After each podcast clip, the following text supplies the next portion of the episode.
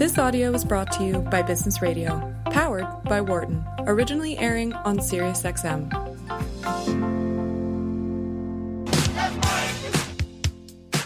Hey, folks, welcome back. I'm Peter Cappelli. I'm Dan O'Meara. And as you can tell, that's layoff music. Is it? I don't know. I don't know. We're going to call it layoff music. We're going to talk uh, in this half hour of the show about layoffs. But here's some interesting things for you youngsters out there. Uh, and that is before the 1980s. Before 1985, the U.S. government, the Bureau of Labor Statistics, did not collect data on permanent job loss because it was so rare. So people got laid off, It was. But they typically got hired right back, right? So Hired right back by, by the some- same by the same, company. Oh, yeah. really? Uh, you remember supplemental unemployment benefit plans for Yeah. unions and things like Yeah. that, right? So the idea was you wanted to keep your workforce with you. Uh, that the you know downturn came because of business cycles, up down, up down, up down, and uh, so you didn't want to lose your uh, workforce afterwards um, and when in a downturn. So what you would do is you guaranteed them recall, and based on seniority, right? Most Yeah. senior get called back first, and then they had these unemployment benefits in addition to unemployment uh, insurance, so that they could be paid when they were laid off, so they didn't go looking for another job and didn't, Yeah. didn't leave you. And the you know the typical tenure with an employer in the U.S. was about the same as it was in Japan, the home of lifetime employment Yeah. in those days. Yeah. And we didn't get permanent, la- we didn't get layoffs until the 1980s. And before, like Lay- layoffs of the white collar workforce or just anybody, layoffs in I general? mean, where they just said, nope, forget it, don't bother coming back. We don't want to see you again. That is permanent job loss, which became called displaced workers to differentiate it from traditional temporary layoffs. Sure. And we didn't see white collar people losing their jobs until the 1980 until the 1980s. Early to mid 80s. Yeah. Yeah. Uh, IBM famously started laying people off. First, they doubled the rate at which they were dismissing people for bad performance, and then they said, "Oh, we never had lifetime employment anyway," and then they started laying off white But but as of the mid '80s, people were saying IBM is such a wonderfully run company. They've never laid off anyone Yeah. in their entire history, including during the Depression. That's why their employees are so loyal and why they're so profitable. They're the best run company ever. Well, and to some extent, all that was true. I think they ran into an environment that was so profoundly different uh, that restructuring that way, you know, it was too difficult to restructure that way. So they were built to restructure in a small way very Yeah, quickly. exactly. But they but weren't the built- changes in tech were as uh, we moved away from mainframes were just so huge. Right. So here's the surprising thing, and I'm, I confess I did not know this until preparing for this show. Ha! I did prepare for this show. Um, and that was looking at how much layoffs are going on right now. So we hear uh, absolute booming economy, right? Tight labor market, blah, blah, blah. But what percentage, and Dan, the only reason I know this is because I just looked up a minute ago, because I wouldn't know either. Uh, what percentage of the workforce, of employees, let me give you exactly, percentage of the annual average employment in the U.S. Um, in the U.S. economy are laid off and discharged every year. So not fired for cause, but discharged yeah. or laid off. What do you think? Um, is this currently or just currently. over long periods of time? Yeah, currently. I would guess currently it's fairly low, approximately 5%. 14% every year, Yeah, and in even fact, a boom time economy, fourteen percent laid look, off. I'm just um, imagine this is TV because I'm Yeah. holding up something for Dan to, to see here.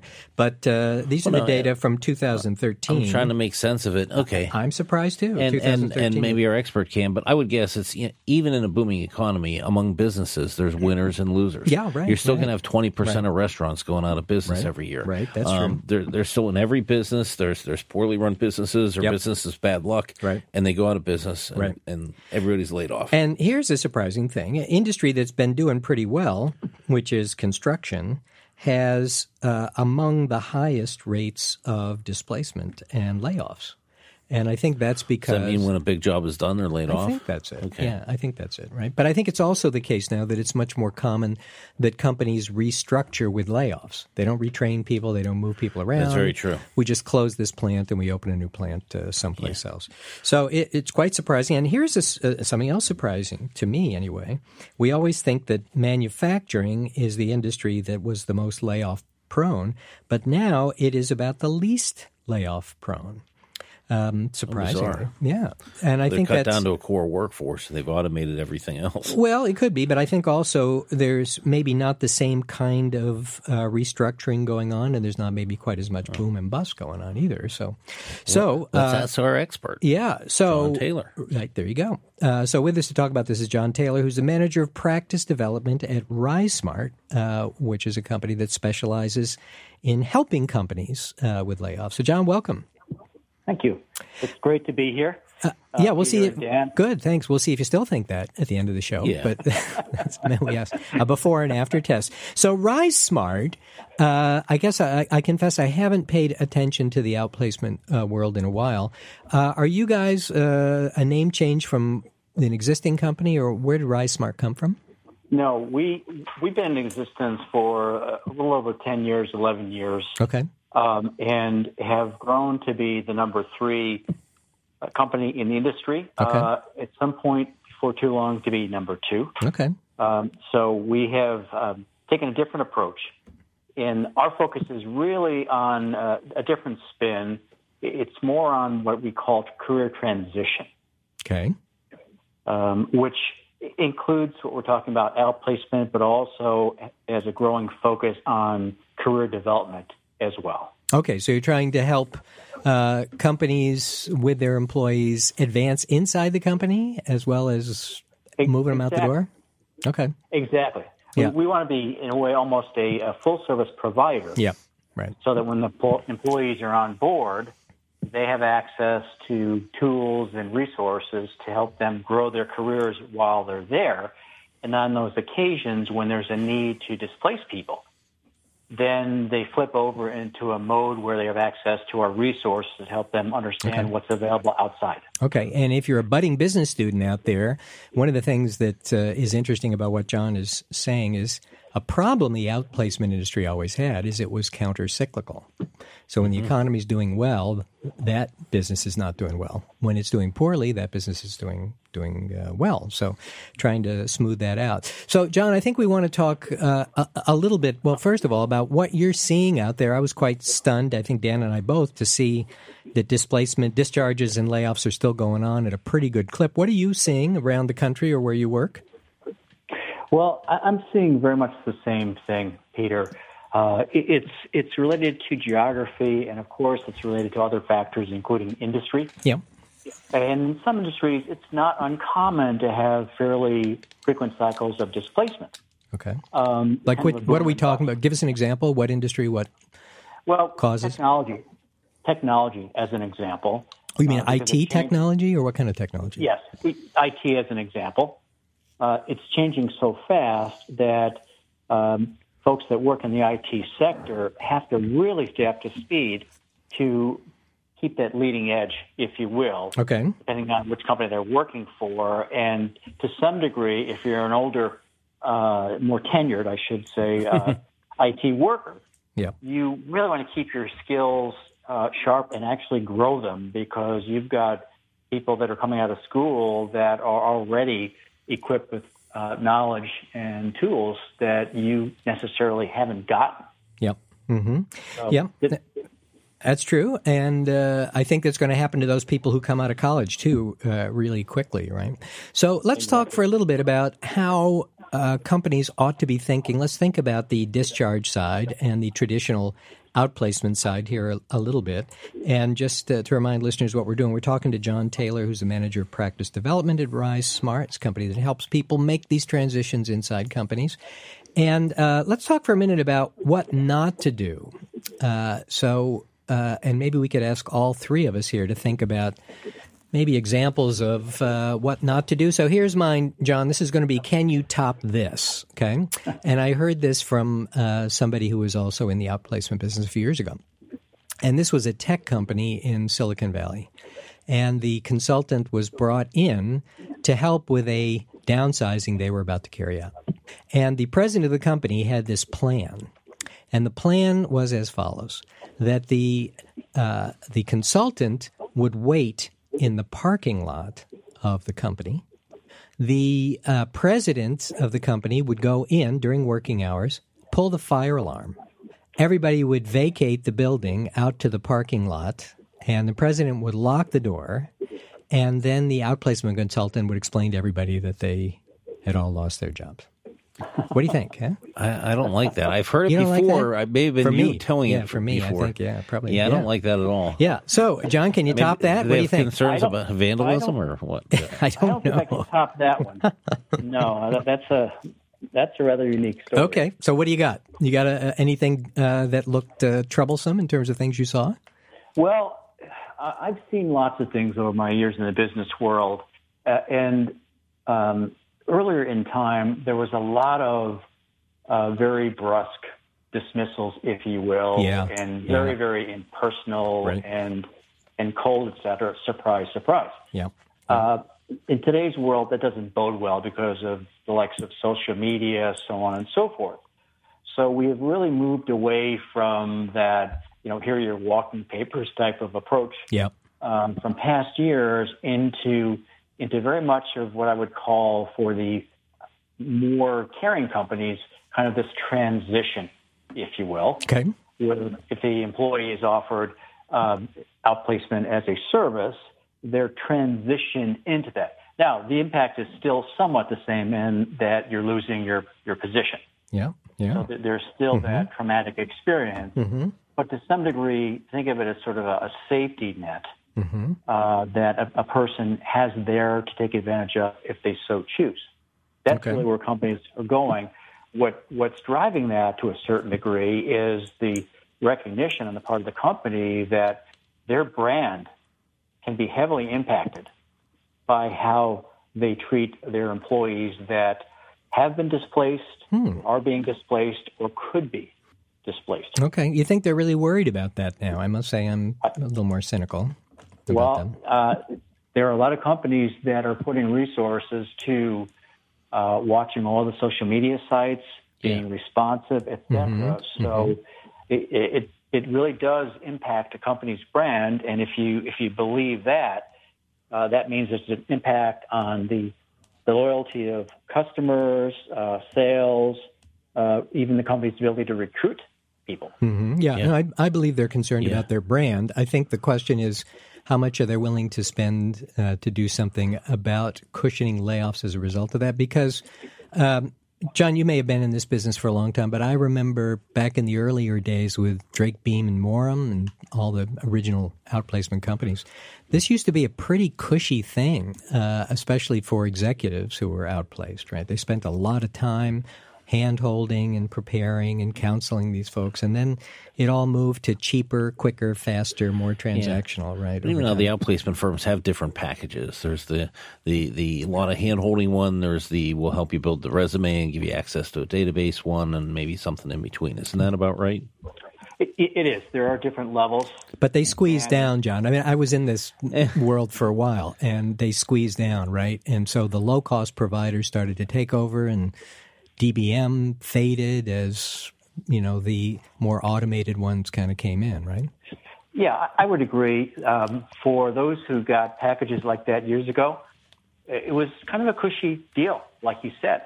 Um, in that world, though, you had to be at a certain higher level to take Right. advantage of that. To get those, yeah, yeah. Yeah, and what's happened over the years is it's the, that ceiling, if you will, has come down. Now, admittedly, there's uh, it's a different experience than it was in those years, and really the model has changed where, to a certain degree, people are, um, you know, given a framework and a process is in a way facilitated where, after a short period of time, they jump in and they take ownership and they turn the wheels, the dials, if you will, uh, at their speed. Yeah, so more self service. Uh, John, we got a, a call here. A question, I think, about something you had said before. Connor's calling from Pennsylvania. Connor, how are you? I'm doing all right. Uh, nice to hear from you, Connor. What's the uh, what's the question you got for John here? Yeah, so John, you'd previously referenced how, especially in the IT industry or the ISG industry, that there is uh, like a graduates are graduating with skills that even senior individuals didn't have, and so there's there's that phenomenon there. And I'm curious if you see that mostly in the IT sector, or if you're finding that in any other sectors. And uh, if you could just speak a little bit more about the ramifications of, of that fact that you're having people graduate with skills that are highly in demand that others who have lots of, of experience don't uh, might not have or, or may have missed a chance to gain. Yeah, and that they're getting the, they're the ones kind of getting pushed out, right? Sure. So, sure. John, are you seeing this all over or where? We're seeing it in in several industries. And he- see, here's the rub. Can, can you tell us which one, which ones they are? Uh, well, I I will say it ranges from the, the science world, technology, engineering, uh, disciplines like that. Okay. But here's the here's the rub. Um, the graduates coming out have knowledge and skills that those that have been in these industries for a number of years may not have. Yeah. However, they don't have the application experience. Okay, there's a difference there. Um, so, for if I were to be asked to give advice to those who are currently working in those industries or any industry for that matter, I would say keep your skills and your knowledge sharp. Take courses at night uh, during the you know weekends, wherever. Learn new skills. Uh, keep up to speed with what's changing in your industry. Don't sit back and think because you've been doing this for 10, 15, 20 years. Sure. You're Yep. set because you, you're a sitting duck if that's your strategy. Yeah, no, I think that's exactly right. because the companies are not uh, are not valuing those skills as much, and they're re- inclined to replace them with the younger folks, right? So Yeah. that that's part of the problem. So, John, can you tell us a, a, maybe an example or two of what the right way to do this is? Um, have you you don't have to name names of the companies, but if you could just walk us through, you know, a company decides they got to lay somebody off, and then what's a, what's a good practice for dealing with that? Well, the companies that do it, um, I think, in the most effective way are companies that really have a solid plan that's developed. Right. Um, and that includes lots of different factors. But basically, it's a plan that's built around what needs to happen when, and also builds in respect and caring Okay. for those impacted employees. Okay. So, how do you do that? I mean, what's it look like? Well, the plan basically is uh, the foundations uh, are based on okay, how many people are impacted, what locations, what types of positions. In addition to impacts on those folks, Mm-hmm. obviously there are impacts on those people left behind. Yep. Mm-hmm. Who's going to cover the work? How? When will they be informed? What will they be told? So it really is a plan that has a number of elements to it Okay. that need to work in, in, in concert, if you will, such that it's, it's a respectful, uh, caring experience as much as possible for those directly impacted and also for those who are left, uh, you know, there to pick up additional work, which is typically the case. And then, of course, once you have that plan, you've got to bring it to life, which is easier said than done because you know things happen in the world and plans don't always work the way they should. So you need to think of contingencies, um, so on and so forth. So, John, uh, just to, to move us a little toward the end here, if you had to give a piece of advice to employers who are thinking about doing this, is there one thing in particular you would tell them that's important to keep in mind? Oh, I guess I would say focus on the uh, the emotional impact Okay. on not just the individuals impacted, but the others.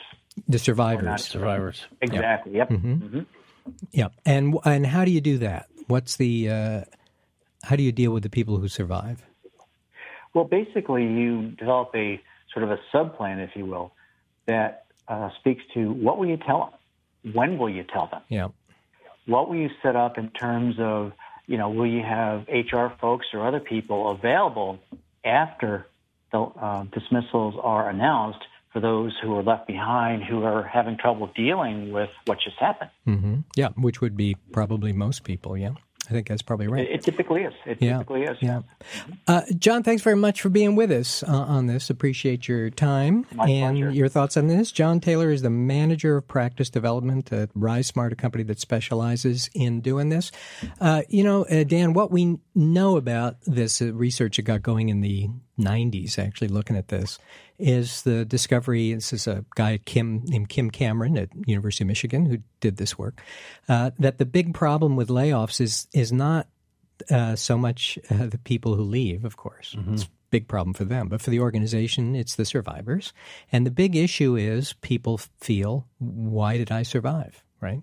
Uh, how come I didn't get laid off? And so the big thing that matters to the surviving employees is an explanation as to why you are still there. Because if people think it was luck, then going forward, they're spending their time prepared to get whacked, right? And so they're spending their time looking for another job. And sometimes they're paralyzed by fear. Oh my gosh, it's going to be me next. Yeah. So the key thing seems to be to be able to tell them a story and explain why you survived and how you fit into a plan going yeah. forward, right? So, and if you can't do that, uh, the layoffs end up paralyzing the organization going forward. Ooh. And you probably seen these companies get paralyzed by this, yeah? Yeah, well, it could be morale lowering.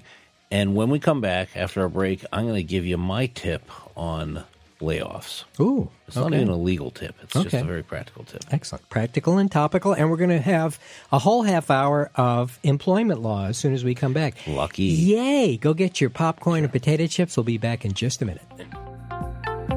For more guest interviews, check out our Wharton Business Radio Highlights podcast on iTunes and Google Play.